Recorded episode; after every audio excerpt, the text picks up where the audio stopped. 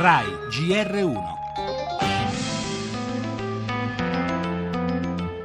Secondo caso di meningite nel giro di 48 ore nel Trevigiano, ma se nella prima si trattava di pneumococco. Meningite corsa al vaccino negli ambulatori di Roma. Quintuplicata la richiesta. Le rassicurazioni dei medici non hanno fermato l'assalto di quanti vogliono vaccinarsi contro la meningite in diverse regioni.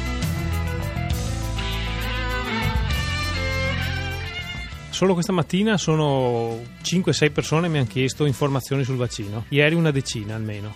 C'è stato questo panico di, la, con poi la somministrazione degli antibiotici per la profilassi. Purtroppo, vabbè, in certi casi non era nemmeno necessario.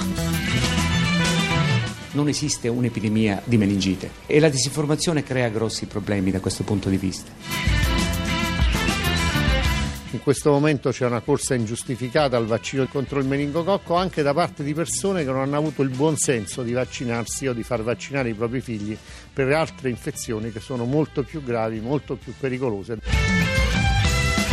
In Italia non c'è un'epidemia di meningite. Tutti i dati indicano che rispetto agli ultimi due anni non c'è stato un aumento significativo dei casi, con l'eccezione della Toscana, dove sono cresciuti gli episodi dovuti al meningococco di tipo C e dove la situazione è sotto controllo. Allarme ingiustificato, dunque, lo abbiamo sentito dal dottor Roberto Ieraci del Centro Vaccinazione Internazionale di Roma e dal professor Giuseppe Ippolito, che è il direttore scientifico dell'Istituto Spallanzani, proprio specializzato nella cura delle malattie infettive. Eppure negli ultimi giorni in molte regioni, sull'onda delle segnalazioni di nuovi ricoveri, farmacie, posti di pronto soccorso e aziende sanitarie locali sono state prese d'assalto alla ricerca del vaccino o degli antibiotici per una profilassi inutile nella stragrande maggioranza dei casi.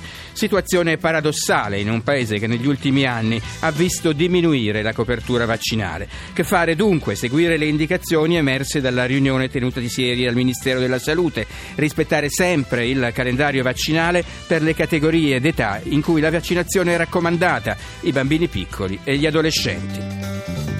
E nel nostro giornale in primo piano terrorismo, Turchia senza pace, l'attacco a Smirne, due morti e in Italia espulso un sospetto jihadista, Gentiloni, le carceri e il web sono le scuole di violenza. Italia al freddo, grandi disagi nelle zone terremotate coperte dalla neve, lo smog danneggia il cervello e non solo i polmoni, lo afferma uno studio canadese. Addio al linguista Tullio De Mauro stamattina alla Camera Ardente. Ancora gli 80 anni di Paolo Conte, infine per lo sport lo sci con il trionfo trionfo di Mölgin Coppa del Mondo e poi il calcio mercato.